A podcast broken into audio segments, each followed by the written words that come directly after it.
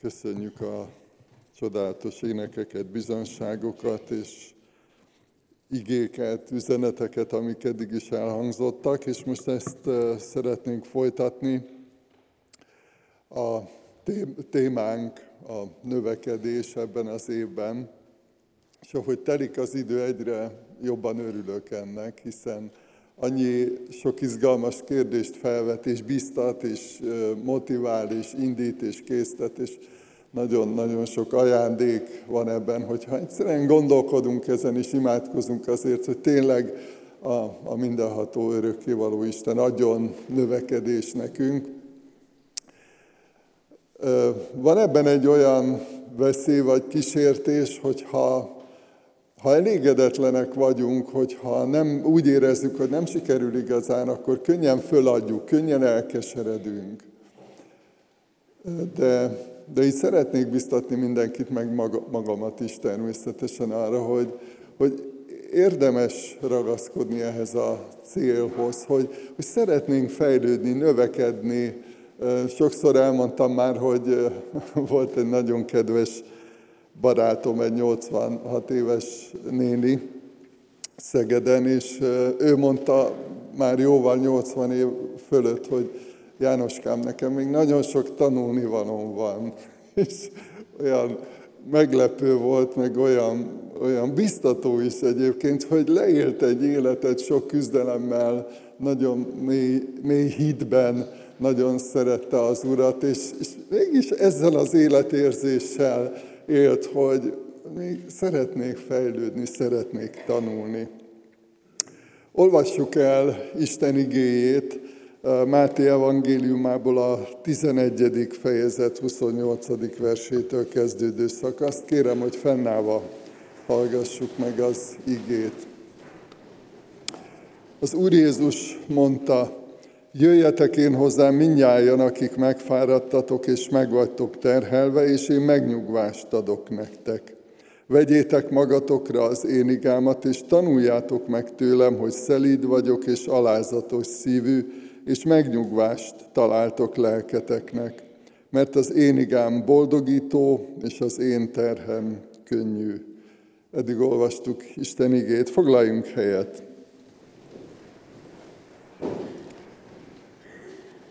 A mai témánk, amiben szeretnénk fejlődni, növekedni a, a jellem kérdése.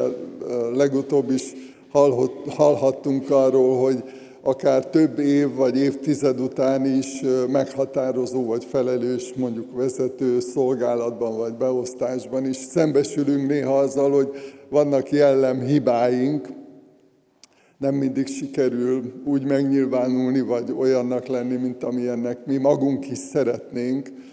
És hát egy nagyon izgalmas kérdés, hogy hogyan tudunk változni, fejlődni a jellem tekintetében. És mielőtt a jellem fogalmát egy kicsit megvizsgálnánk, illetve megpróbálnánk meghatározni, bár nem, nem könnyű egyébként egészen pontosan körülhatárolni, meghatározni a, a jellemnek a, a fogalmát. Először arra szeretnélek inkább hívni titeket, amire maga Jézus Krisztus is hív, hogy, hogy kapcsolódjunk hozzá. A kereszténységben egy borzasztó nagy veszély vagy kísértés az, hogyha valamilyen teljesítményt akarunk felmutatni, elérni Jézus Krisztus nélkül. Valamilyen erkölcsi minőséget szeretnénk elérni, vagy képviselni Krisztus nélkül. Nagyon világos ebből az igéből is, eh, amit felolvastam, hogy az Úr Jézus azzal kezdi, hogy jöjjetek hozzám. Ez, ez volt a szívében, és nagyon jól ismert minket, és tudta azt, hogy, hogy erre van a legnagyobb szükségünk, hogy hozzájöjjünk.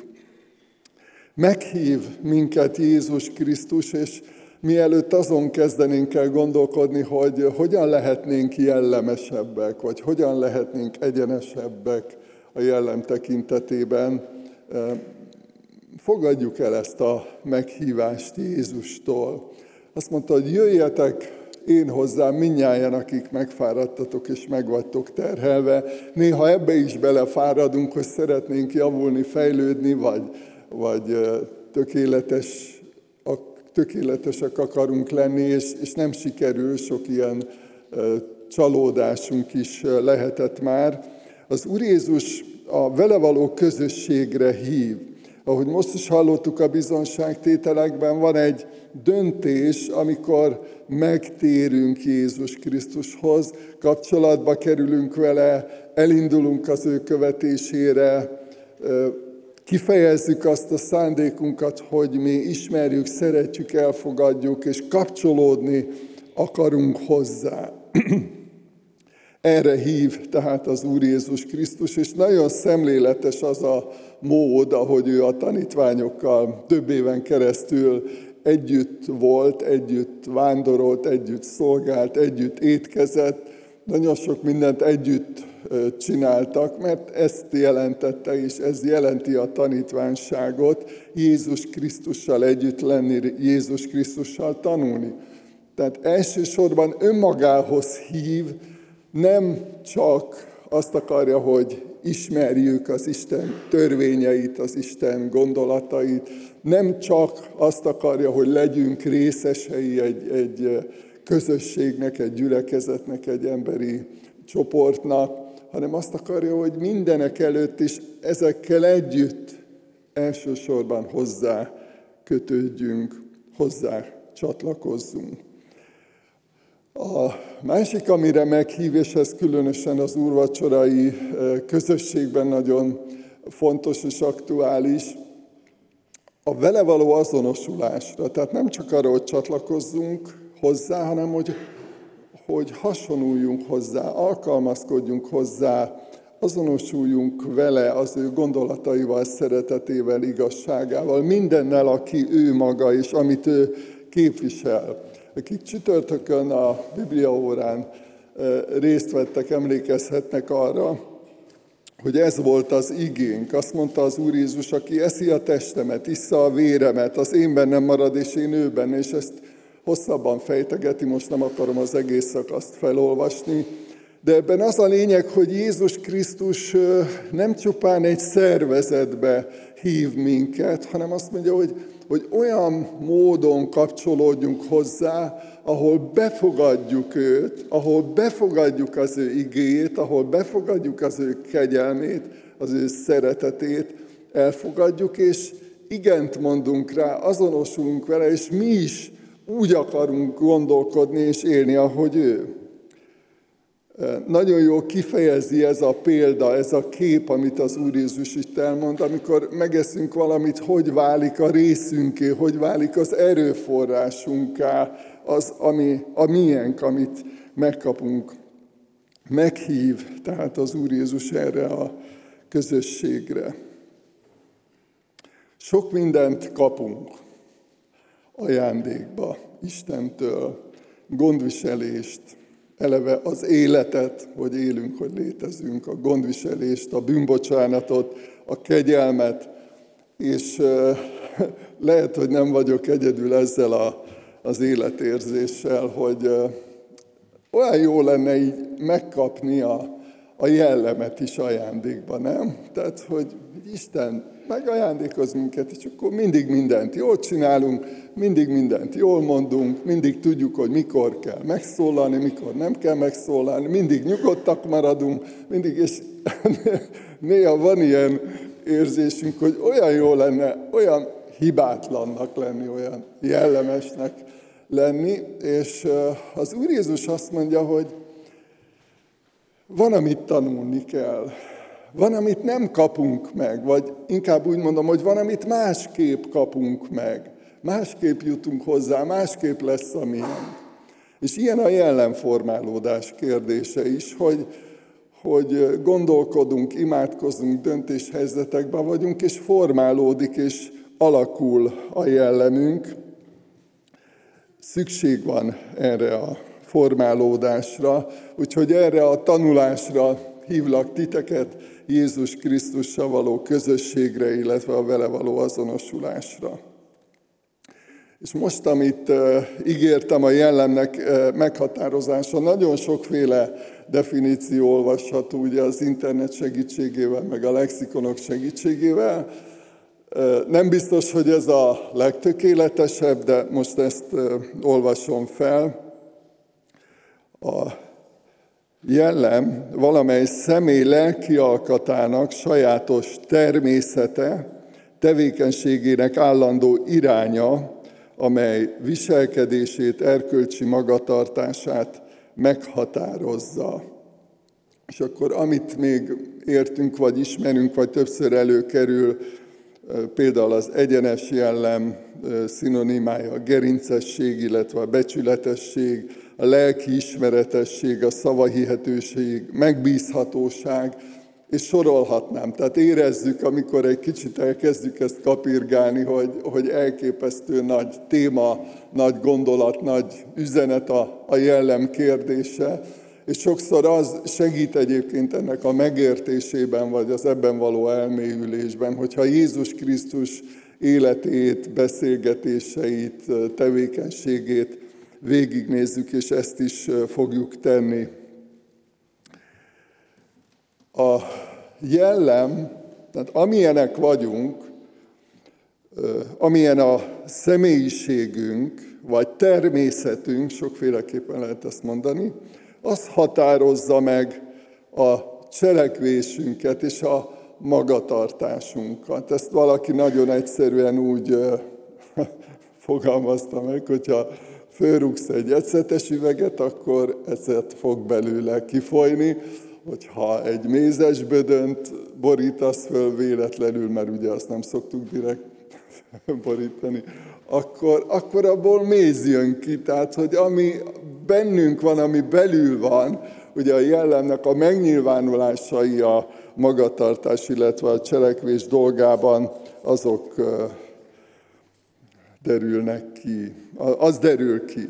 És itt szeretném segítségül hívni azt a részt a, a Bibliából, amit szintén a legtöbben jól ismertek, a lélek gyümölcse, tehát Isten lelkének, Isten szellemének a gyümölcse, szeretet, öröm, békesség, türelem, szívesség, jóság, hűség, szelítség, önmegtartóztatás, vagy más fordítás szerint mértékletesség, és így fejezi be ezt a, a szakaszt Pál Apostol, hogy az ilyenek ellen nincs törvény. És azt gondolom, hogy ezt azzal együtt, hogy sokszor olvastuk, jó újra és újra végigolvasni és átgondolni, hogy ilyen vagyok. Ez van a szívemben.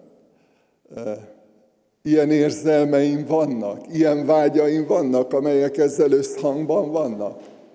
Amik ebből adódnak az Istennel való kapcsolatomból, abból, hogy Jézus Krisztus tanítványa vagyok, abból, hogy a Szentlélek által újjászült, meg, megváltoztatott, és ezek a, a jellemzők, ezek az érzelmek, ezek a vágyak vannak bennem, vagy ez, ez a fajta viszonyulás, mert nyilván ez már az emberi kapcsolatainkra is hatással van. És még arról, hogy, hogy a, a jellem megnyilvánul a, a cselekedeteinkben, illetve a magatartásunkban, az Úr Jézus mondja ezt a gondolatot, hogy amivel csordultig van a szív, azt szólja a száj.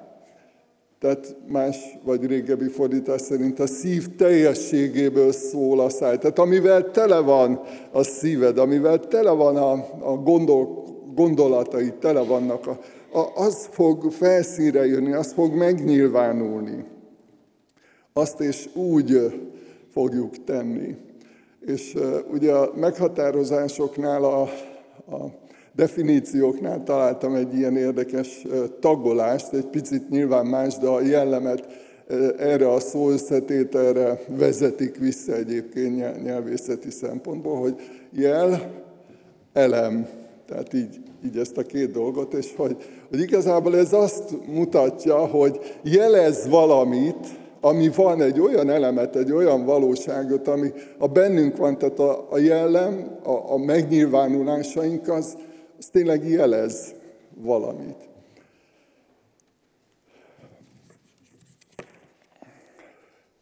Említettem, hogy fontos Jézus Krisztus példáját megnézni a tekintetben, hogy, hogy mire gondoltam, amikor azt mondta, hogy tanuljatok tőlem, hogy figyeljetek rám, hogy kövessetek engem. Ezek nagyon világos, meghatározott felszólítások, ami, amik arra hívnak, hogy kapcsolódjunk, hogy kövessük Jézus Krisztust, és azt is tudjuk, hogy itt nem csak az elméleti vagy a filozófiai magasságokra hívta a tanítványait, hanem életformára, szemlélet, gondolkozásmód, életmód, életforma, minden, ami az életünkben fontos, és ami ehhez kapcsolódik.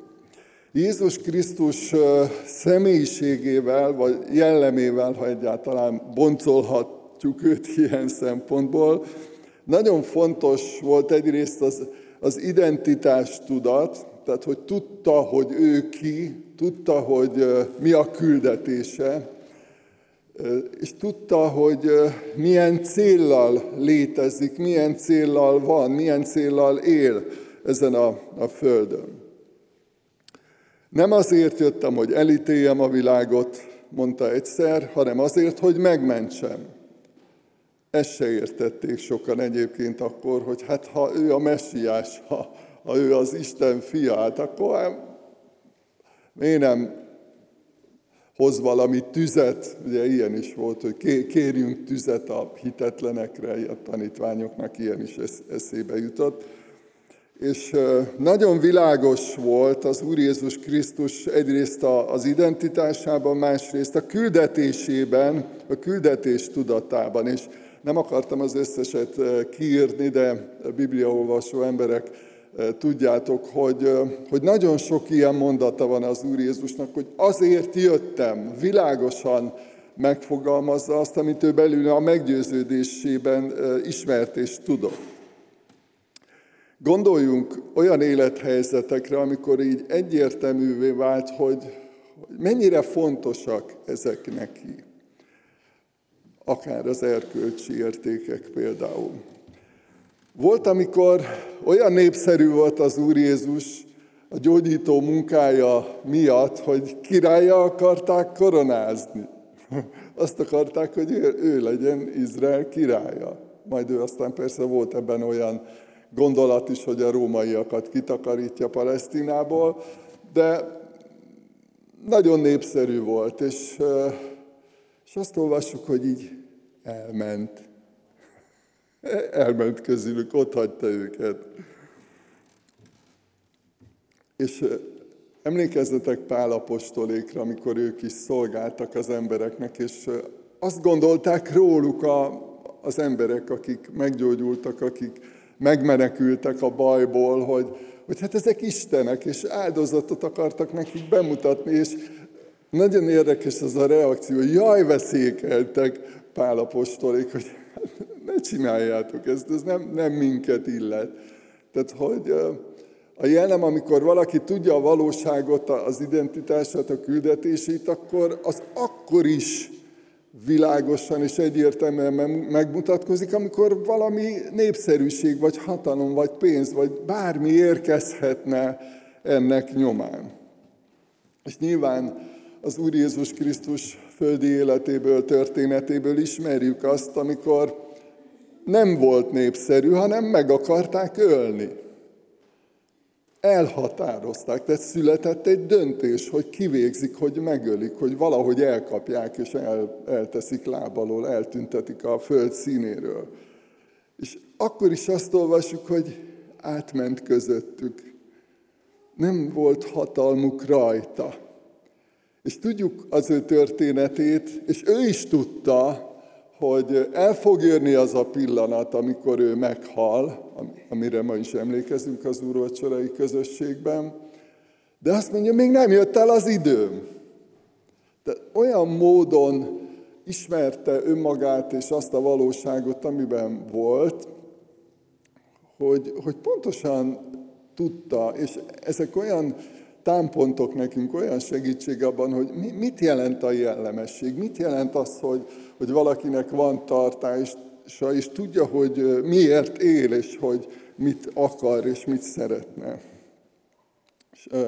Az egyik legmegrendítőbb példája ennek a jellemességnek, ennek a, a kitartásnak, hogy ragaszkodott a, a küldetéséhez, ragaszkodott a, a, a mennyei atyától kapott szolgálatához. Amikor Péter a, az egyik legnagyobb rajongója, tanítványa, mondta, hogy hát uram, az nem, nem történhet meg, hogy te meghalljál.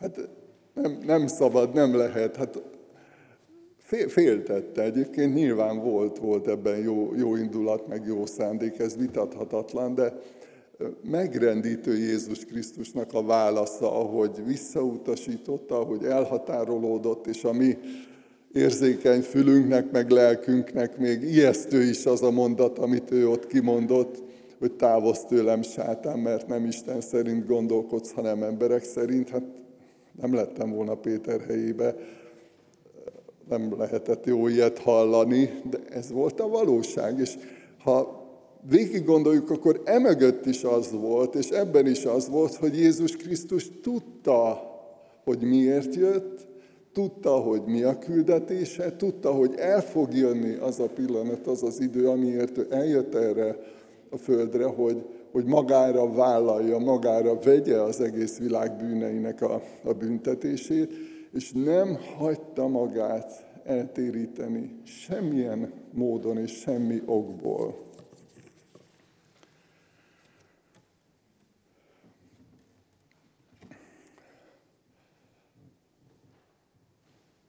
Ha Krisztusi jellemünk van, akkor néha kemény árat kell érte fizetni. Van, amikor nem annyira, van, amikor elismerik a szolgálatunkat, a munkánkat, a, a Krisztus szeretetéből fakadó jó tetteinket. Ki elődön volt Szegeden, Vadász János lelkipásztor testvérő kitüntetést kapott, akkor a, a börtönmissziós szolgálatáért állami kitüntetést elismerték, és azt gondolom rendben volt, meg örültünk neki, meg ő is örült, és, és jó. De nem mindig, nem mindig van ilyen. Van, amikor nagyon keményen meg kell fizetni az árát. Az Úr Jézus, amikor elmondta és képviselte az igazságot, és erről is volt szó csütörtökön, akkor a tanítványai közül sokan visszavonultak, és nem jártak vele többé. A 12 túl is, tehát az 12 közvetlen tanítványi körbe tartozó tanítványon túl is sok követője, tanítványa volt az Úr Jézusnak, és nyilván ez nem a 12-re értendő és vonatkozik, de sok olyan tanítvány volt, aki hátat fordított neki, mert képviselte az igazságot. Csökkent a létszám. Nem túl kellemes egy mesternek, egy vezetőnek, hogyha azt látja, hogy mennek el az emberek, hátat fordítanak neki. Próbáljuk elképzelni. Borzalmas érzés lehetett. De Jézus Krisztus úgy döntött, úgy gondolta, hogy, hogy nem elsősorban arra figyel, hogy most mennyien vannak, kik követik, hányan vannak, megszámoljuk, ne számoljuk, kik azok, akik jönnek, kik azok, akik maradnak, hanem volt egy nagyon világos küldetése a mennyei atyától. Tele szeretettel, azokat is szerette, akik hátat fordítottak neki. Tele volt a szíve szeretettel Jézusnak. De azt mondta, hogy ez az én utam. Akkor is ragaszkodom az igazsághoz, ragaszkodom a mennyei atyához, ragaszkodom az erkölcsi törvényeihez, ami, ami benne volt, a szívébe volt. Ragaszkodott hozzá. A jellemességnek néha ára van, néha egzisztenciális következményei is vannak.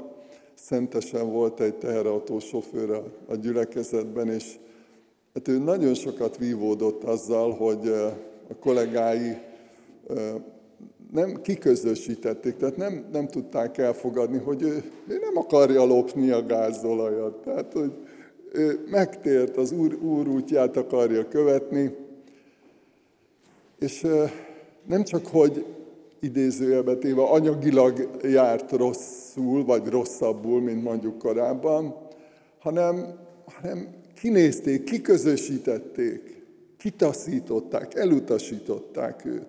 Vagy van egy, még, még többen ismeritek azt a történetet, Boros Lajos testvér történetét, a közösségünk evangélistája most egyébként, de ő tudjuk, hogy egy börtönben tért meg, és amikor ő megtért, és Jézus Krisztus követője lett, akkor kért egy kihallgatást, és minden olyan bűnt is bevallott, vállalt, amit nem tudtak, amiről nem volt korábban feljelentés, vagy tárgyalás, vagy ismeretlen maradt a tettes, és mondta, hogy én voltam.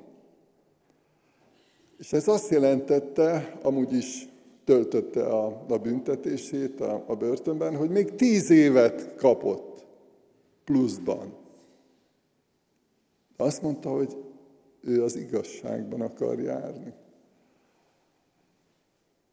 Nagyon megrendítő ez, és azt gondolom, hogy tiszteletre méltó, amikor valaki azt mondja, hogy az igazság, az Isten igazsága, az Isten igéje, az Isten szeretete az, ami bennem van és munkálkodik, és ragaszkodom hozzá.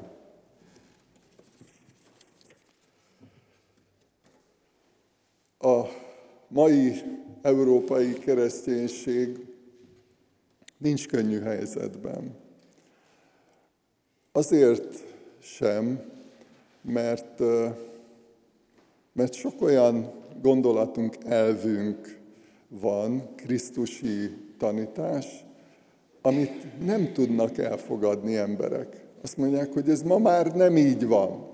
Például a családdal kapcsolatban. És, és lehet, hogy azt mondják, meg nem is csak lehet, hanem biztos, hogy mi le vagyunk maradva. Fanatikusak vagyunk. Nem vagyunk elfogadóak. Rengeteg vád megfogalmazódik mostanában, de hát nem az a jellemesség, hogy mi ragaszkodunk Krisztushoz, ragaszkodunk az, az Isten által teremtett világhoz, és mindenhez, ami abból van. És nem engedünk, nem azért, mert fafejűek vagyunk, meg, nem vagyunk elég elfogadóak. Szívünk szeretetével szeretünk. Krisztus a Szent Lélek által bennünk élő szeretetével szeretjük azokat is, akik lehet, hogy másképp gondolkodnak, vagy bajba jutottak, vagy, vagy az Isten igéje szerint védkeztek. Szeretjük őket, de az nem a mi világunk, az nem a mi igazságunk, az nem a mi valóságunk. És van, ahol még enyhébb ez a megkülönböztetés, vagy ez a megaláztatás, de meg kell fizetni ennek az árát, hogyha ragaszkodunk az Isten igéhez. És végül milyen eredménye, gyümölcse, jutalma van a jellemességnek. Ézsajás könyvében olvassuk. Nyissátok ki a kapukat, hadd jöjjön be az igaz nép, amely hűséges maradt, akinek szilárd a jelleme, azt megőrzött teljes békében, mert benned bízik. Ha valaki jellemes, az egyfajta útmutató is, meg biztonságban érezzük magunkat körülötte. Biztos vannak ilyen tapasztalataitok, hogy, eh, tudod róla, hogy azt fogja mondani az, ami a valóság. Nem fog becsapni, nem fog félrevezetni, nem fog hátsó gondolatokkal megpróbálni megvezetni vagy becsapni. Tehát, hogy egy olyan biztonságot jelent, egy olyan világos útmutatást, és gondoljatok a, a gyerekeinkre, az utánunk következő nemzedékekre, hogy ha, ha ilyen jellemek vagyunk, ha ilyen Krisztusi módon gondolkodunk, és érzünk, és szolgálunk, akkor nekik az egy útmutatás. Meg a barátaink, meg a szomszédaink, meg a munkatársaink, meg mindenkinek. Van egy, egy olyan jellem, amit Krisztustól tanultunk, ami csiszolódik, formálódik bennünk, néha vérzünk, néha sírunk, de, de alakul, és, és biztonságban érezhetik magukat az emberek körülöttünk. Hatással van másokra. Megosztó is lehet, mert van, akit zavar egyébként az igazságosság, meg az egyenesség. Ha Krisztusi a jellemünk, akkor egy belső békesség is adódik. Azt olvasjuk, akinek szilárd a jelleme, azt megőrzött teljes békében. És biztos, hogy ilyen élményeitek is vannak, hogy lehet, hogy nagy volt a vihar a munkahelyen, vagy családban, vagy bárhol, de, de Isten kiárasztotta a békességét, Krisztus a békesség fejedelme, és megnyugodtunk. Biztonságban vagyunk, még a sebeinkkel is. Jöjjetek Jézushoz, ezzel kezdődött az ige, jöjjetek én hozzám, és most erre hívlak titeket, mielőtt az úrvacsorai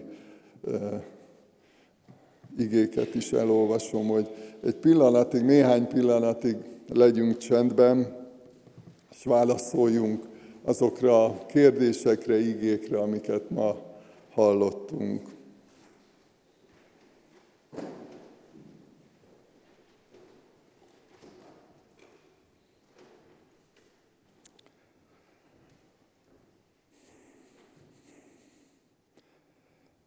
Mennyei atyánk, annyira hálásak vagyunk a mi megváltónkért, az Úr Jézus Krisztusért. Köszönjük, hogy igazi életet adtál nekünk, hogy felnyitottad a szemünket, meg, megláthattuk a valóságot, az igazságot a Te jó indulatodból.